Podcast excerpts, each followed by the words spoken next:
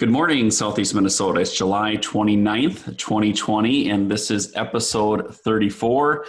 Allie, we're kind of um, quickly coming to the end of July here. That's a little bit hard to believe. Um, you know, crop stage is has really progressed. Um, you know, if we if you're driving around, a lot of fungicide applications. Their applications been pretty crazy between helicopter and airplanes, and um, you know, GDU wise, um, you know, we're tracking along pretty good, and we might as well review that quick just to kind of set the stage. Yeah, so GDU wise, if we track from April 20th planting dates uh, out of Preston, Minnesota, we're sitting at about 1,593 uh, GDUs. That'd be plus 193 above the average. So, you know, I kind of feel like a broken record because every week we talk about how far ahead of the game we are, but just a really nice place to be sitting. I'd say across the board, most acres are sitting, you know, easily somewhere between VT and R2 uh, wrap, wrapping up a lot of those fungicide applications in most areas, though you know do hear some planes and, and copters out and about yet still. But but just nice to be ahead of where we were last year and you talk about the fact that we're about ready to to roll into the month of august here.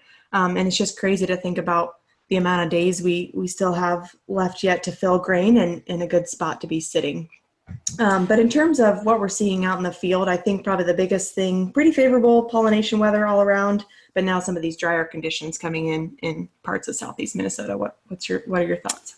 Yeah, it uh, the moisture thing is it's kind of unique. If you look at greater southeast Minnesota, like the the district that our entire team Allie works in, you know, we have you know we have some pockets that are kind of drowning in water right now, and we have some pockets that are extremely dry. And even when you do look at kind of the you know our local listeners here um, you know even if you do look at some of the rain data from from preston to harmony you know there's like an eight nine inch gap on the annual. And uh, i think both are kind of feeling uh, the lack of moisture here a little bit.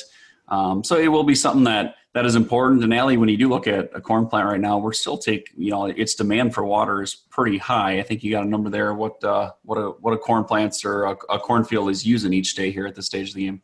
Yeah between three and four tenths. So 0.375 inches per day to be exact. So, like you said, still a significant demand for water at the point we sit today. And unfortunately, when it comes to the weather, this is just going to have to be a, a, wait and see in terms of if we get some rains coming here in the next uh, week or so. Don't see anything major as of now, but you know, during these summer months, that can change pretty quickly.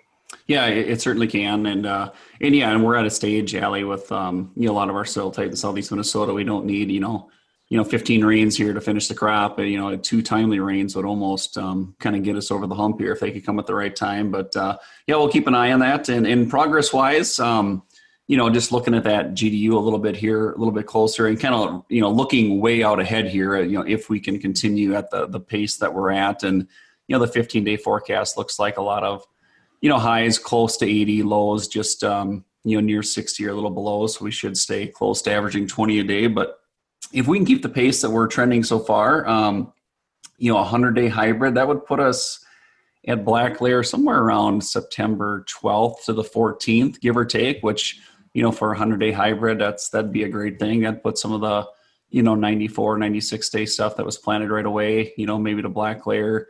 Um, just coming on a Labor Day weekend, and uh, knock on wood, we need a it'd really be nice to get an earlier fall here in uh, southeast Minnesota. And uh, so, yeah, hopefully that trend can continue. Um, but yeah, weather's going to be the big story, you know, as we wrap up Fungicide Alley. Um, that's kind of our last big thing of the year. Yeah, we got to scout for maybe a few soybean aphids, but um, moving forward, our you know our kind of role agronomically and and uh, you know field functions and activity is is uh, is done, and now we'll just sit here and let Mother Nature do its thing. I think, Josh, as we continue to progress on here. So outside of where we sit weather-wise and crop progress-wise, another thing we've been keeping a close close eye on is where we're sitting disease-wise, especially in the corn side of things. Um, any quick takes on what you're seeing in more extreme southeast Minnesota from a disease standpoint?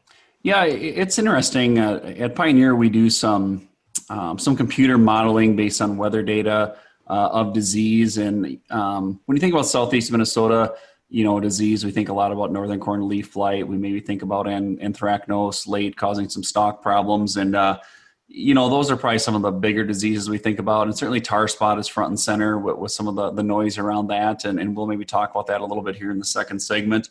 Um, but the modeling a month or so ago the Pioneer does was really showing gray leaf spot being an issue. And we see gray leaf spot off and on, usually not a big disease. And I was maybe a little skeptical Um, but now, as I've really walked fields, it's probably the most prevalent disease we've seen in the corn in southeast Minnesota is is gray leaf spot. I haven't seen anything at a, at levels that'll be yield limiting yet, um, but we still have a long ways to go, Allie, and I think it'll be something that um, we'll want to keep an eye on here and uh, just see how that progresses. And and you know, is that going to be a disease we deal with more and more? Uh, each year as you know some of the weather patterns changes and uh, when we come out of break uh, we'll talk about other disease a little bit more detail and uh, and maybe touch on a few other things